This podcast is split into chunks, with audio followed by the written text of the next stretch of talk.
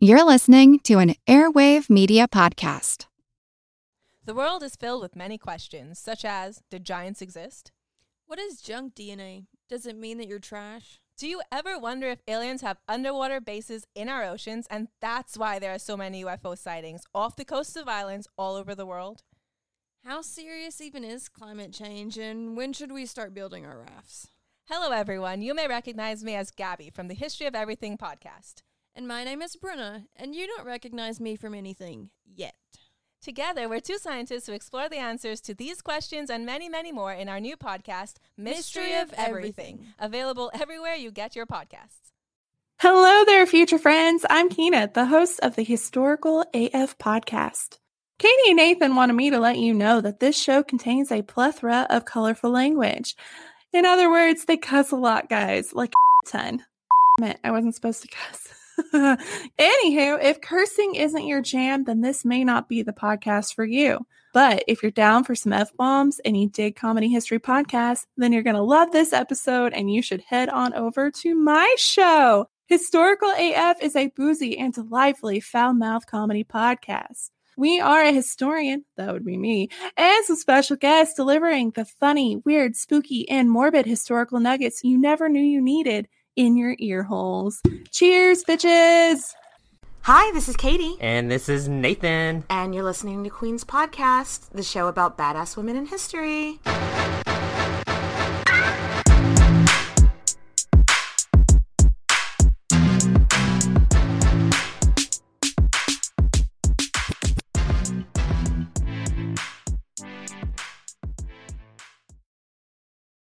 Hey, Nathan. Katie, Katie, Katie. Oh my goodness. I don't think you're ready for this episode. I don't think you're I ready think for you're this for episode. It's a good song because your episode's bootylicious. Exactly. So, Nathan, tell us who we're talking about today. Today, we're talking about Victoria Woodhull, the first woman to run for president in the United States. Yes. And tell us about the cocktail you've concocted for this one. The cocktail I've concocted? Yeah. Um, it is. Say that five times called, fast. Yep. There we go.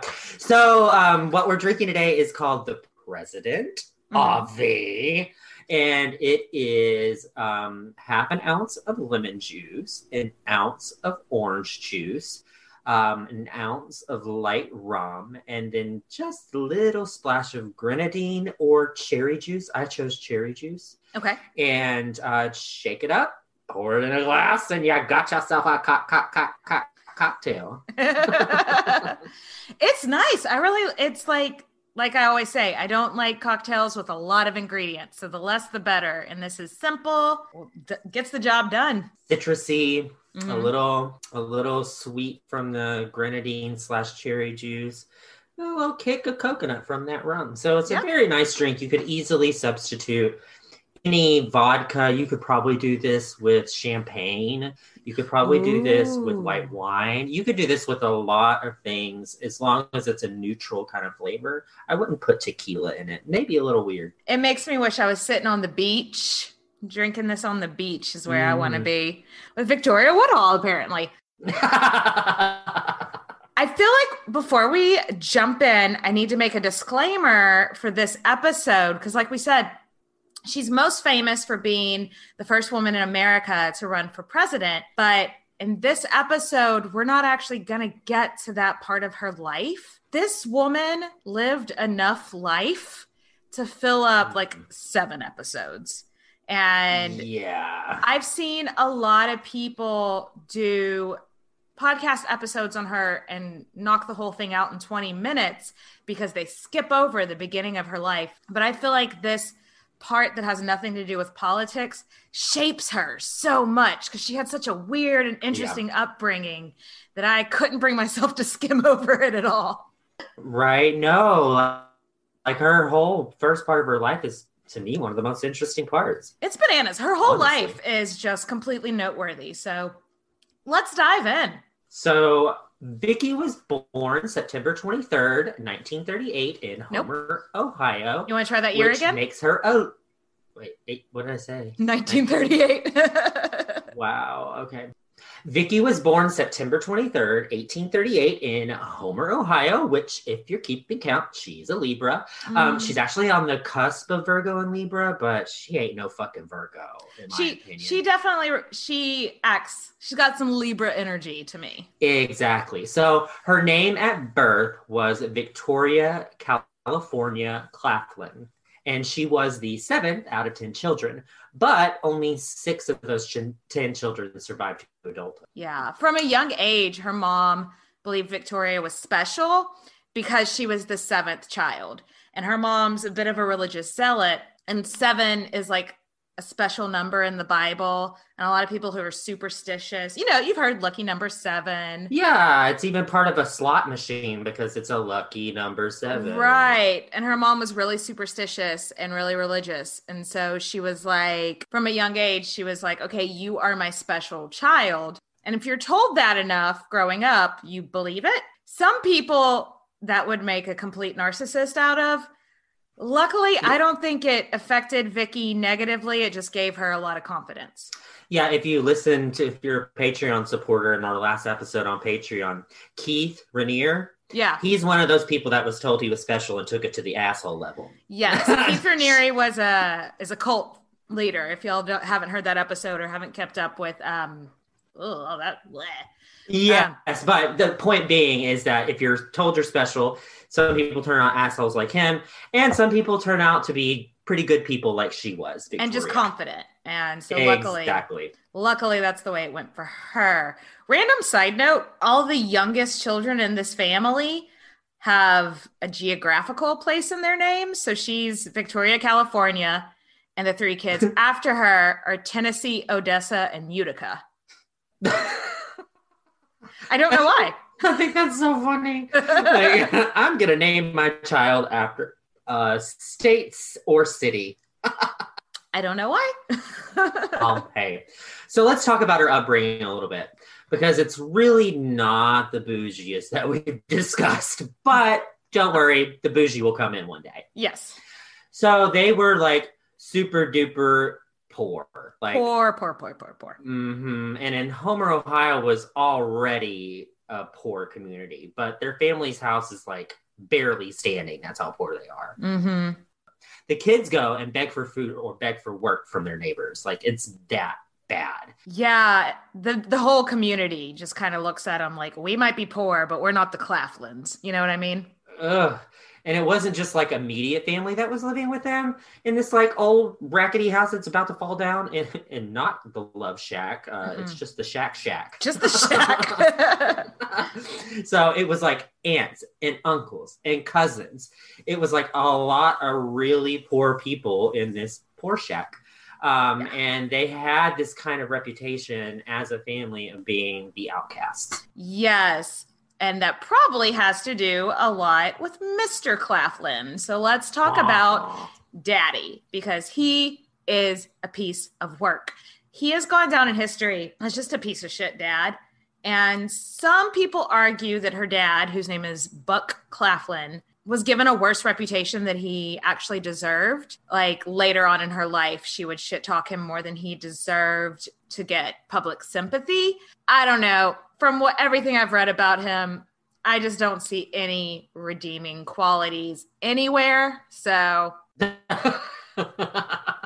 book I read, and I'll put it in the show notes, described him as a, a one-eyed, one-man crime spree. No, I don't know how he lost his eye. one eyed, one man flying crime spree eater. Yes, exactly. That's all I got. Uh, that's all yeah. I got. guess he's a pirate? one- yeah, maybe. We don't know how he lost his eye, but he just had a reputation everywhere he went of just being a, a con man, a crime spree. He was, he just, eh, not a good guy. He was yeah, he was a yeah, and he really didn't have any problem scamming people or treating them like shit or taking their money and being like, "Oh, I'm gonna sell you something." Which next point, he was literally a snake oil salesman. Yes. Yep. Literally. Yep. Like he and his wife would make up all these like quote unquote elixirs in their kitchen and they would sell them as medicine, quote unquote. These people are not doctors. And these elixirs are like, it just reminds me of people that sell like essential oils and like, this is going to cure your migraines. It's like, okay. And he had no issue using his children in his grift either, whatsoever. so, what about mom? Mom Anna, or Roxy as she was sometimes called, was illiterate, but she was real, real fertile. Babies, babies, Um, babies, the babies. life she's led, the life that she's led up into this point, left her into a pretty rough state. She was often compared to her daughters, who you know were later viewed as being very pretty and very cute, and the comparison was drawn about how ugly she was compared to them. Which I don't Like, think that's fair. This No. woman had at least 10 children, like was raising all these children and lived a hard, hard life. So Mhm. was probably married off by the time she was like age fucking 12 or some shit. So Nope, sounds about right. And she was also deeply, deeply religious. yes. She was said to be a spiritual healer, healer or seer. Like I don't know if she like really believes that she's actually a seer or healer. I could communicate with the dead. No, but she made money from it.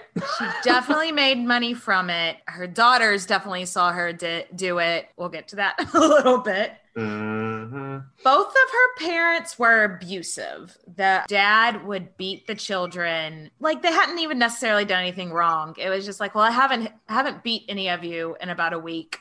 And if you don't get beat or you don't see your brothers and sisters get beat, you're gonna become unruly children. It was like, I gotta build your character, which I Barf. Barf. Yes, exactly. There Mm. is some debate about if Victoria and her sisters were sexually abused. This stems from one of Victoria's very first biographers that said her dad made her a woman before her time. So, so it's open to interpretation. Victoria never came out saying that her dad sexually abused her. Um, a lot of people that are victims of sexual abuse never say it Mhm. also this could be interpreted that he just made her start working at a young age which made her a woman before her time i don't know it just sounds like a hard way to grow up both ways Right.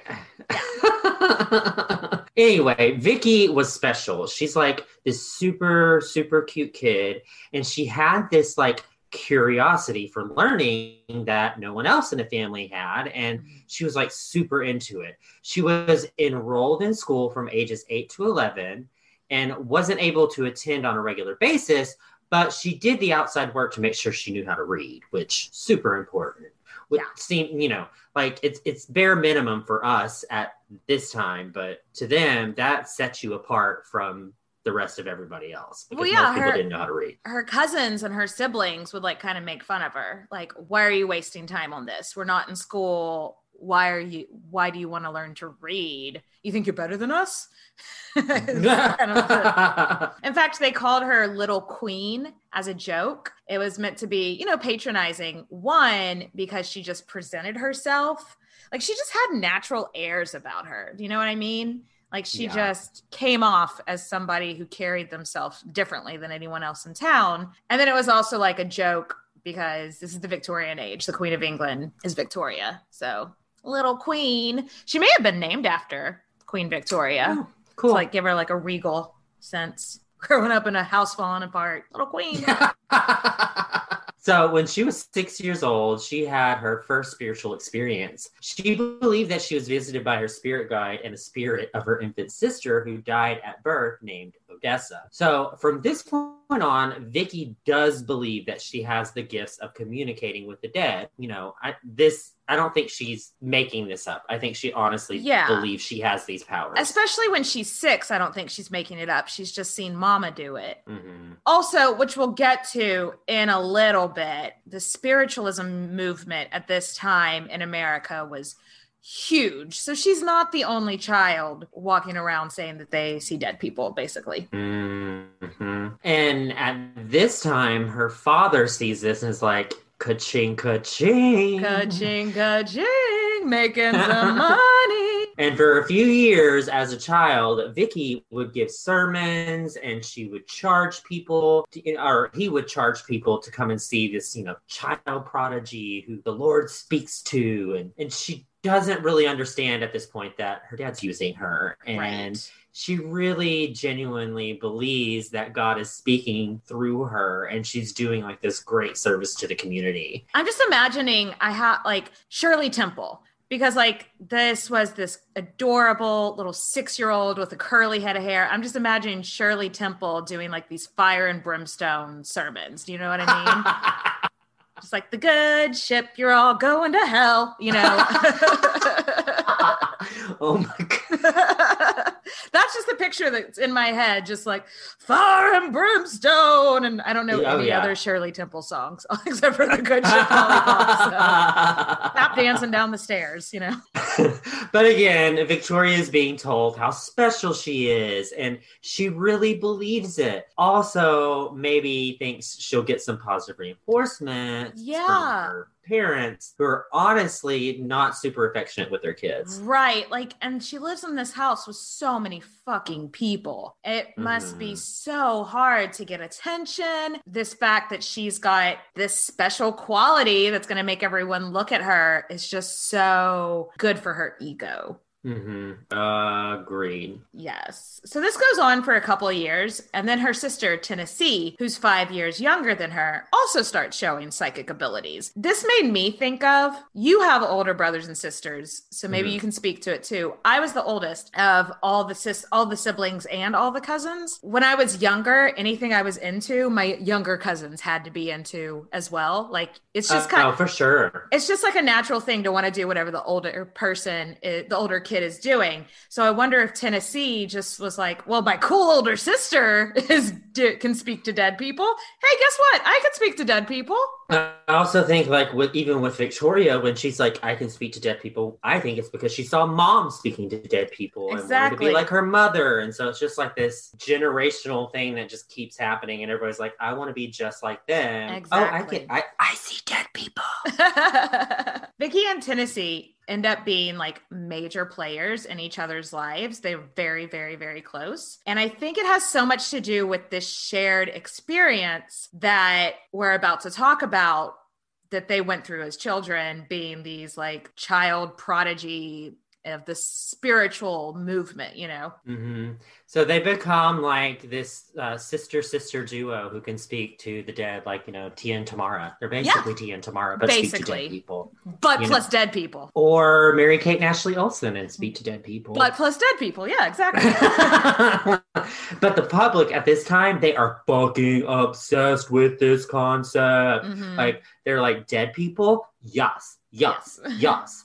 And so we'll give one thing to Buck. He really did have a knack of knowing what people wanted to see and hear and making some money and capitalizing on it. And at this time, spiritualism was on the rise, like big time in the United States. And since children are this represent like this pureness and women are also meant to be more likely to be able to act as mediums, having a female child that could claim to speak to the dead, that's like the holy fucking grail. Yeah, jackpot, a hundred percent. Who knows if Sister Tennessee had showed any signs of this, or if Daddy was just like, "Okay, you you need to jump on board." Do you do you know who the Fox sisters are? Yes. For anybody listening that doesn't, the Fox sisters at this exact same time were these sisters in New York who were basically like the biggest celebrities in America. And they were two like 11 and 14 year old sisters that claimed to be mediums and held seances. And so this kind of reminds me of do you remember when we were like in middle school, NSYNC and the Backstreet Boys came out, and then all hmm. these other copycat boy bands came out? I feel like Daddy was trying to make like the 98 degrees of the Fox sisters. He was just trying. No, that makes sense because the Fox sisters were also these big proponents of spiritualism. Yeah. And so let's give like a real, real quick rundown of what spiritualism Yeah. is.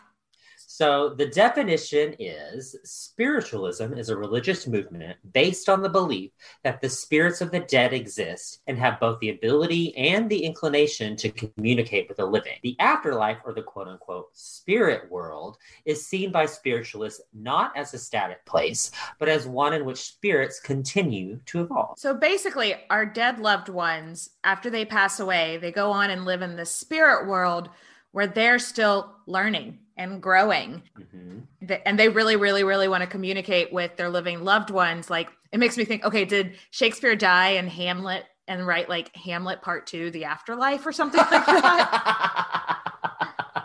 oh my god. So a big part of the spiritualist movements are mediums. A medium is someone who speaks to the dead in case you live under a rock and communicates their message over to the living for a little bit of money. Ka-ching, ka-ching. and lots of rich people paying a lot of money to speak to their dead loved ones and seances with mediums was happening all the time. So it was a big money industry at this point. Daddy coached the girls how to read people, which I thought was so interesting because you know, like like we said, he's a con man. Actually, get that far being a con man, you can't be stupid. You have to know how to read people, and so he's learned how to read body language. He's learned like people's tells, and he's teaching that to his young daughters. He would also they'd go to town to town, and Mhm. he would travel a couple of days before the family, go to the saloons and listen for the local gossip go pick up the obituary, the newspapers, and read the obituaries. Clever. And then whenever his family met up with them, he'd be like, This is what I found out. This is what I know. But like, he was always making his daughters think that they definitely could do this. So he mm-hmm. would like just kind of be like, Well, so and so just passed away. So I don't know. Maybe that their widow is going to want to come see you, you know, stuff like that. Coaching them, leading them on. to- Yes. He was very clever. He was able to read body language because he was a poker player. So you Mhm. kind of have to do that. At this point, he's very much using his daughters right now. And- Oh my God. Yeah. yeah. And they would end up going on to use these skills of reading people for the rest of their lives. Mhm. So, yay. luckily they are able in their adult lives to use these skills for good Right? yeah so they are making all this money but there are no child labor laws at the time unsurprisingly. So vicky in tennessee or Tennie as everyone calls her they aren't seeing a dime of this money. And buck is charging a dollar a head to see them. My new favorite website is called in2013dollars.com and you put in the amount and the year and then like you can see the inflation for today. Oh, okay. That's about 30 to 35 dollars today Okay. and each seance would have about three to five people and that's per head It- like i did a quick like just oh let me just see i'm, I'm guessing they're pulling in like the average of about like $200000 a year Oh, wow. So they're making a lot of money. they're making i mean with how many mouths there are to feed i'm sure it's like and their dad gambling a lot of it away but they're making money they're not seeing a fucking dime of this money They're Mhm. not getting days off. They're not going on vacation. They're not getting fancy clothes. No, it's all getting funneled to the family, and so their lives aren't getting any better from what they were. Mm-mm. They are literally the ones making all the money, and they are literally the ones that are breadwinners for this huge extended family. You know, they're working from dusk until dawn, and Victoria's like 12, and Tennie's like six or seven. So Yeah. This has gotta be exhausting work for them. I mean, they believe, let's say they do believe in what they're doing. That's exhausting trying to be like put your actual soul into this work to speak to dead people. But even if they didn't believe in what they were doing, that's exhausting acting. that's a lot. Yeah, right. Acting all day. the theater. Yeah. Also, this was kind of child abuse. It's okay, not kind of. chi- definitely child abuse. yeah, it's child abuse. Uh, Buck was literally starving his daughters. He thought Mhm. it would make them like work harder, and made ended up making people feel sorry for them. And uh, Victoria's first biographer, a guy named Theodore Tilton, wrote Victoria was a green leaf, and her relatives were caterpillars ready to devour her. I think that's perfect. I think it Mhm. gives that perfectly sends the message of the kind of life she was living. After a few years, Victoria realizes how much money they're making and how her life still sucks so much. and she's pissed off. I would be too. She's mad as hell and she ain't gonna take it anymore, except she's 13. So what choice does she have? right. But she sets her mind to it. She's like, I'm going to get out of this. I'm going to get myself out of this situation. I'm going to find myself a good husband. So she's 14. Yeah. So to us, we're like, okay, Gross. what? In like 10 years. But back then, being married at 15 wasn't uncommon. So 14 sounds like a reasonable time to start searching for a husband. Mm-hmm. Gross. Queen's podcast official official stance on this. Gross. Yeah. so even though like she's 14 and she's old enough to be thinking about marriage, she's not going to tell her daddy Buck that. He'd never fucking allow it. Mm-hmm. She's bringing in the money, honey. So right. enter Canning Woodhull. Canning is a 28 year old and moves into town as a new doctor in town. Doctor, honey. And he is the son of a judge. And he has an uncle that's a prominent mayor on the East Coast. And his family's got money, honey. Money, honey. Victoria's been sick off and on for two years with a fever and a chill, probably because she's exhausted and starving, literally. And so the doctor comes to see her for the first time when she's about 14, and soon she's getting better. I don't think this is attributed to him being an awesome doctor. I think he was just like, hey, let's give her some food. let's feed her. Yeah. That might be good. but he's really interested in her. I mean, she's very cute.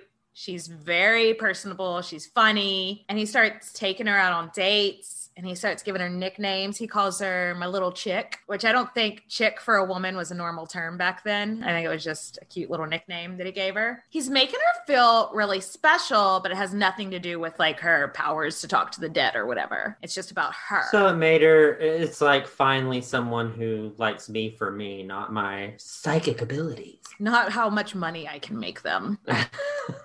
right? Have you ever wished that you had a direct line to your pediatrician to ask them all the questions that constantly crop up while parenting? Well, we hear you, and we have been there too. That's why we launched the Bites of Health podcast. Every morning, we'll answer a commonly asked pediatric question in five minutes or less. You can tune in while you're making your second cup of coffee or from the school drop off line. Who are we? I'm Dr. Jess Steier, a public health scientist and also co host of the Unbiased Science podcast. Every day, I'll chat with one or both of your new pediatrician besties Dr. Dina DiMaggio, a general pediatrician, and Dr. Anthony Porto, a pediatric gastroenterologist. We'll talk about all the things related to our kids' health, from dealing with a colicky infant to navigating puberty in the teenage years. So be sure to tune in to Bites of Health now live on all podcast platforms. I'm Helena Bonham Carter, and for BBC Radio 4, this is History's Secret Heroes, a new series of rarely heard tales from World War II. They had no idea that she was Britain's top female codebreaker. We'll hear of daring risk takers. What she was offering to do was to ski in over the high Carpathian Mountains. Of course, it was dangerous, but uh, danger was his friend. Subscribe to History's Secret Heroes wherever you get your podcasts.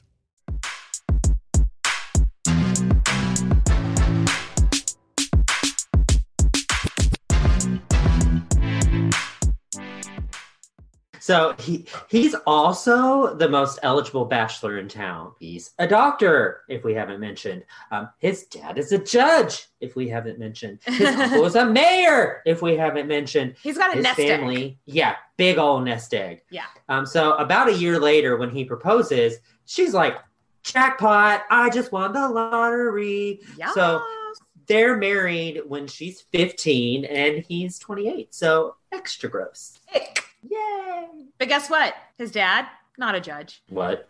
That mayor in New York that he said is his uncle doesn't know who he is. Bitch. His family doesn't have any money. He is so badly in debt. But what he lacks in money, he more than makes up for with an alcohol and morphine addiction. Oh, just what I want in my husband. Alcoholic morphine addict. Yeah.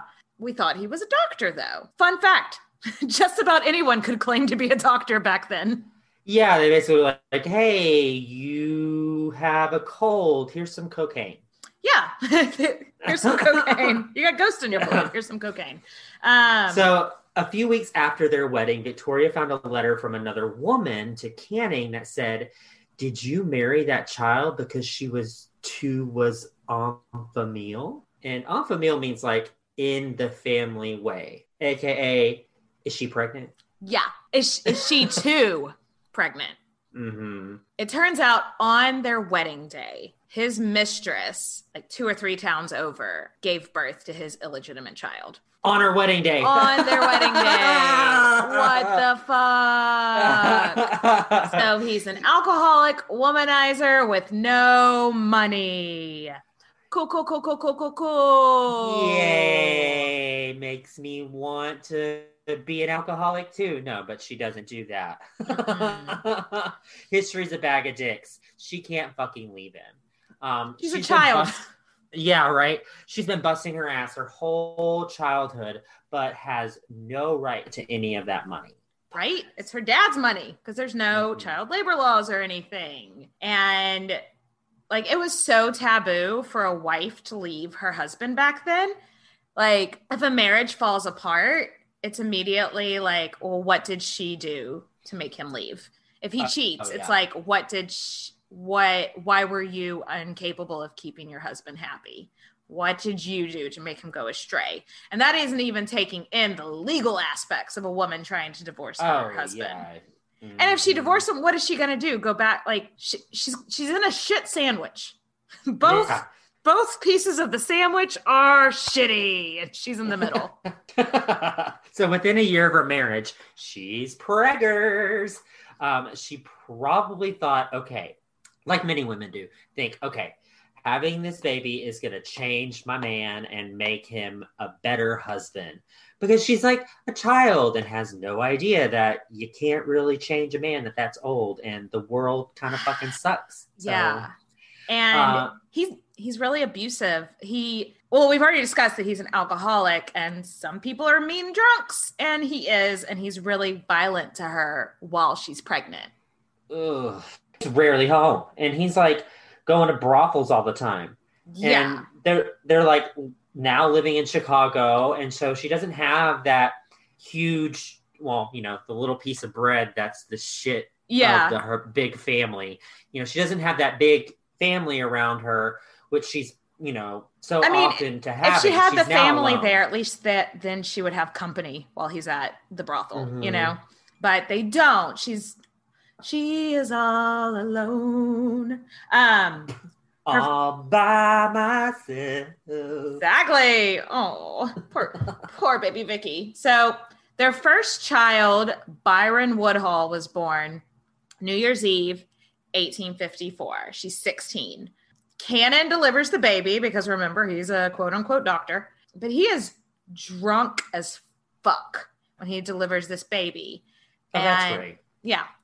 And the baby, Byron, is born with developmental issues. I don't really know what he would be diagnosed with today because Victoria was so embarrassed about this that she never gave anybody a whole lot of details. She just wrote that she was so sad that their baby wasn't perfect. But whatever his diagnosis would have been, he's never going to live an independent life. Mhm. So Victoria blamed Canning. You know, he was drunk when Byron was conceived. He got drunk and beat the shit out of her when she was pregnant. Was drunk when he was delivering him and possibly caused some damage at that point. He may have also dropped Byron right after delivery. Yeah. So Yeah. something ick, another icky thing though that we need to talk about about Victoria. I would love to not talk about this, but I feel like we need to talk about the good and the bad of every queen we cover. Um, Victoria believed in eugenics, which mm-hmm. at the time was a popular movement. actually throughout America, eugenics was a popular movement until Hitler rolled through and then nobody liked eugenics anymore. I'm not making excuses for her because it's a disgusting fact of her life, but I guess I just want to like set the scene that like even Helen Keller, who was born deaf and bl- deaf and blind, was for eugenics. If you're not familiar with eugenics, it's basically the belief that people with good genes reproduce, and those that have undesirable genes should not reproduce. And she's thinking, you know, my husband's an alcoholic. Maybe I shouldn't reproduce with him. yeah. It was a dark time for her. Um, yeah. And so, not long after, they have another kid, a baby girl named Zulu. I have no idea where that name comes from, but I am into it. It's like basically the knockoff version of Hulu. Yes, I'm pretty sure that's what they were thinking. They they later changed it to Zula, which I didn't know that's something you could do. Just later change your baby's name. But okay. Cannon delivers Zula drunk as fuck, as he does. And then he takes off to go celebrate the birth of his daughter at the bar down the street. But like the doors didn't lock from the inside of their apartment. And so he locked it from the outside, you know, to keep them safe inside. So it's mama, newborn baby, and special needs toddler locked in this apartment. And apparently, Canning had cut the umbilical cord a little too short and a little too wrong. Just wrong. Just I don't I don't know I don't know nothing about birth and no babies, Miss Scarlett. So I don't really know how you cut an umbilical cord wrong, but he did. And she got really sick and was like bleeding heavily, locked in a fucking tiny apartment.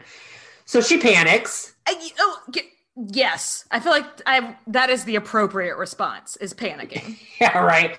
And thank God a neighbor in the apartment ends up hearing her, and they go down in there and break down the door and call a real fucking doctor who's not fucking drunk.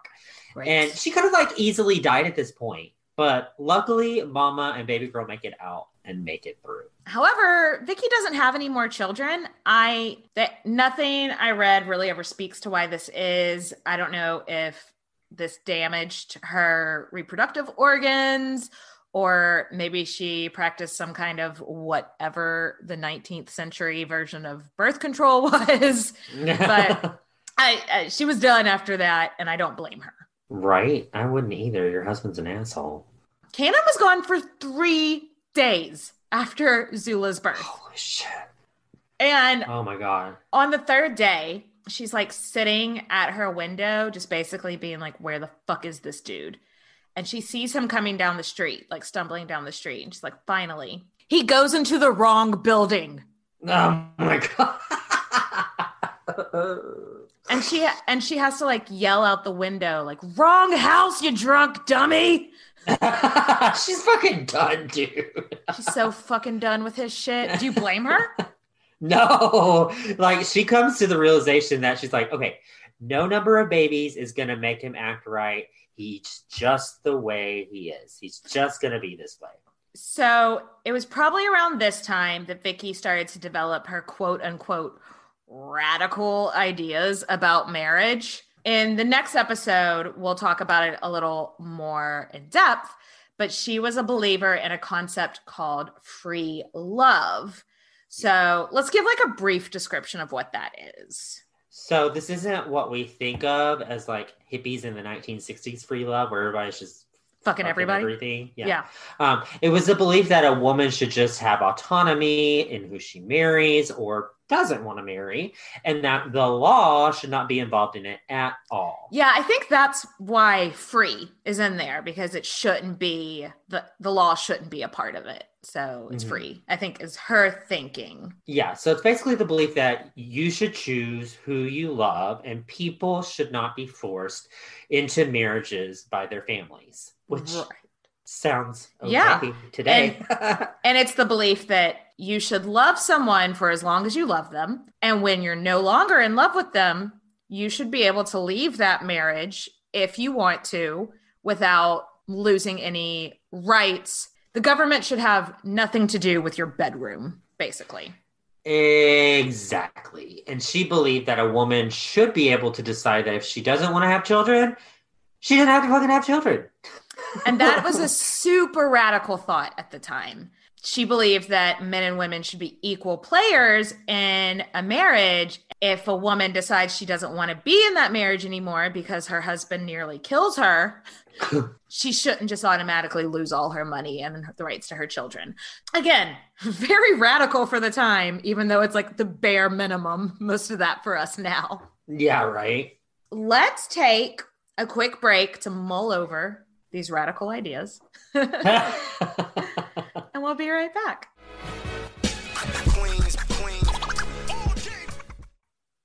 Okay, so we're back. And we were just talking about how Vicky has kind of is starting to develop these radical thoughts about what she believes marriage should be, but still stuck in this shitty marriage. And when Canning says we're moving to San Francisco, what's she supposed to fucking do? She's in her early 20s with two babies, one being a special needs. She has no money, no education. So I guess we're moving to San Francisco. Yeah. So if you're wondering why San Francisco, the California gold rush had kicked off a, like eight years prior to this. So all kinds of people moved to California in search of their fortune. Um, by now, 1856 is what we're talking about. The gold rush was pretty much dried up, but there are still a lot of people out there as a result. And Cannon is like, oh, I bet they could really use a quote unquote doctor out there. and another thing to note about San Francisco at this time, it was not really the ideal place to, you know, take an addict to live. Because, I want, yeah, compare it to modern day Las Vegas. Yeah, it's a party town. It's like saloons, ladies of the night, all this sort of debauchery. Yeah. And I don't know how much Vicky actually knew about this in her new hometown before she got there, but she learned pretty quickly upon arriving that she was not going to be seeing her husband anytime soon. so she gets she gets a job. She's not seeing her husband. He's not bringing home a whole lot of money. So she gets her first job besides being a spiritualist um, as a cigar girl at a saloon. So there are some disputes about like what the responsibilities of a cigar girl was. When I initially read it, I just kind of thought you know, the ladies that walk around with those like little boxes on the straps that go on their shoulders and like the movies With from the 20s. on. Yeah, and little Yeah, cute have little hat selling shorts. cigars Mm-hmm. and cigarettes or whatever. That's just kind of what I thought. But word on the street back then is that cigar girls were they sold you cigars, but then also they were like entry level prostitutes. So Ah. not like sex or BJ's, but hey, maybe if you wanted a handy in the bathroom, cigar girl might be able to do that for you. I, I mean, we have no way of knowing this for sure, but it's just speculation of what her job may have entailed. A girl's got to do what do what a girl's got to do. Yeah, Oh, no, hey, it's not like she was getting any help from anyone else and she's got mouths to feed. So, girls got to do. Someone eventually was like, You're really pretty. You have a really good stage presence. Why don't you audition for a play? Yeah, and so she becomes an actress for a while. She was in a play called New York by Gaslight, and her character was called Country Cousin. Basically, it's like Katie, Country Cousin number two. Country cousin number two. Yeah. Just wore a short skirt and danced. Side note the synopsis of this play is quote unquote the festivities of prostitution, the orgies of pauperism, the haunts of theft and murder, the scenes of drunkenness and beastly debauch, and all the sad realities that go to make up the lower stratum, the underground story of life in New York. Sounds fun to Yes. me. And see. I mean, it's not exactly King Lear, but it sounds like a, I, I'd watch that play. That sounds fun. Yeah, and again, there's these rumors about what actresses actually do on this side, which makes me think of Theodora Mhm. because you know she kind of did a little ha ha ha on the side, but she started as an actress, and you know, again, we just don't know for Yeah. sure with Vicky what if she did that or not, but it's just speculation. Yeah, I mean, she would have made a lot more money. So Mm, I'm not, again, I'm not going to hold it against her if she did do a little handy on the side. a little handy or whatever she needed to do on the side. So one night, Vicky is on stage and she has a vision. She has a vision that her sister Tennessee is calling her and is like, I'm in trouble. You need to come home. Basically, it was like, Vicky, I'm in danger, girl. Yes, exactly. Yes. I don't know. Who knows if this actually happened? It's a cool story to like add into the lore of your life, you know. She swears it, so she leaves the stage. Like apparently she just left the stage in the middle of a production in the costume and was just like, "Cannon, we got to go. T- Tennie needs me." I'm sure the stage manager was like, "Rude." Can I have my costume So- back, please? right? So the family fled to the Midwest to meet up with the Claflins. And when Vicky and the fam gets there, what she finds is really ups- unsettling. Uh, Tennie is supporting the whole extended family with her psychic and healing powers. Their dad, Buck, had been pushing Tennie and the family as cancer cures. So Yeah. Tennessee would go see someone who was sick with cancer, and then he put hand, they put hands on him and claim that she's healing them and tell them, you know, this is what the spirits are saying about you. And then Buck would roll on in and be like, you know what? You need to buy some of our cancer curing elixir to go with it. that was a really good Buck Claflin impression. I really liked I that. know. Well, I mean, his name's Buck. Buck, one eye Buck. Buck also called himself the king of cancer. That's not a good name. That's not a good name at all. Let's talk about these elixirs that him and his wife were making. The primary ingredients were opium and lye. Oh, wow. Why? Lye. Like That burn your skin off lye? Yes, it makes me think of. Do you remember? Did you ever see Fight Club? Like they would Yes. put lye on their skin as like part of initiation. Yes. And it like burns a hole in your skin. Well, they're like, yeah, the burn means it's working. It's burning away the cancer. Um, but it it wasn't. It was just burning people's skin off. They were too doped up on opium to even realize it, I, I would assume. Right. I forget what state it's in. The stories and the dates and the locations of the next few years are blurry because it's not like anybody was keeping record, you know. hmm the Claflins, namely Tennessee, somebody had died from one of their elixirs because and opium. We've Hello. keep up. And um, Victoria, or I'm sorry, um, Tennie was charged with humbuggery, which is cute name for um, you know manslaughter. Yeah, right. Is this humbuggery? It just reminds me of Scrooge. yeah, right. Humbug- Humbuggery. hum- yeah. No, it was um it basically meant, you know, conning people. Um, so they were a humbuggery and manslaughter. What's fucked up is it's only the authorities were only after Tennessee. They That's like so fucked up. Tennessee was the face of it, yeah, but Buck was the one making the, the cure that was gonna burn your skin off. so they skipped town and I think they headed back to Ohio. They're just kind of all over the Midwest right now. Yeah. The fun thing about running from the police in this time is you just have to go like the next town over and they're just like oh i guess she's gone forever so it was real easy to get away right.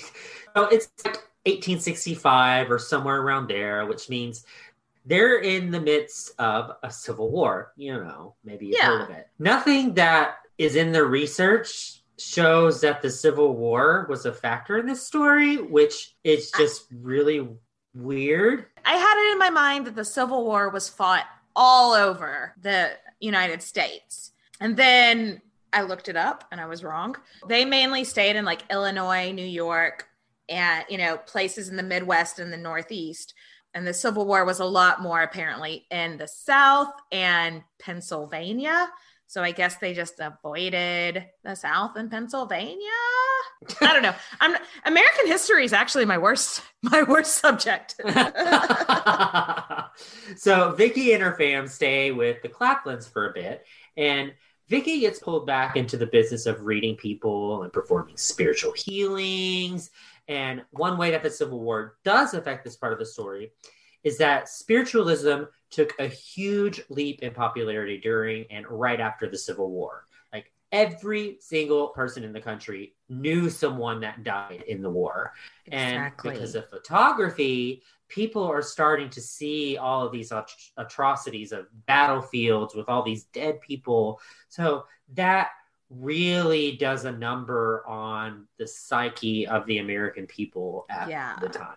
Yeah, because before then, you know, war, you just hear about like they went down in a blaze of glory, they died heroically, and now they're seeing the pictures of the battlefields, and it's like, ew, that's not nothing That- about that looks, you know, glorious. Or Blazy. Yes, it's just all death. Regardless if we believe that their powers were real or not, they are definitely taking advantage of the situation and working, telling people that they can help you talk to your dead relatives, which there is a surplus of at the time. so Vicky's not a little girl anymore. And she's like, hey, sis, shit's dumb over here. We're supporting all these freeloading family fucks. Um, they're seriously using us. We're both the ones that are like working all day and we don't see a dime for ourselves. So let's GTFO. GTFO, y'all. Hightail it out of here. So Vicky, Tennie, Cannon, and the kids, they take off and end up in St. Louis. Cannon is getting worse and worse on his drunken sprees. He's like not coming home for days on end. He just takes off, getting high with his buddies, and he'll come back when he runs out of money. And he's not working. He's not contributing. We- We're not even pretending he's a doctor anymore. You know? Yeah, and Vicky and Tennie were working and making a great living as spiritual advisors and healers, as you know they do, and making the money. And Vicky's like, "Bitch is freeloading too. Like my hubby's freeloading too." So she starts to think about divorce. which wouldn't be easy. It would be an uphill battle for her to obtain a divorce as a single woman with it would still be viewed as an unreliable income even though she's the only one making money. So, but she was done with this bullshit and she's just like I need to figure out how to get out of this. So one day, a man makes an appointment to come see her, and he's 29 year old Civil War veteran. He had, dark, almost black colored eyes and hair. He had five bullet wounds, scars, and he had great manners, didn't drink, really big into spiritualism. And his name is super fucking metal. It is. Colonel James Blood. Blood.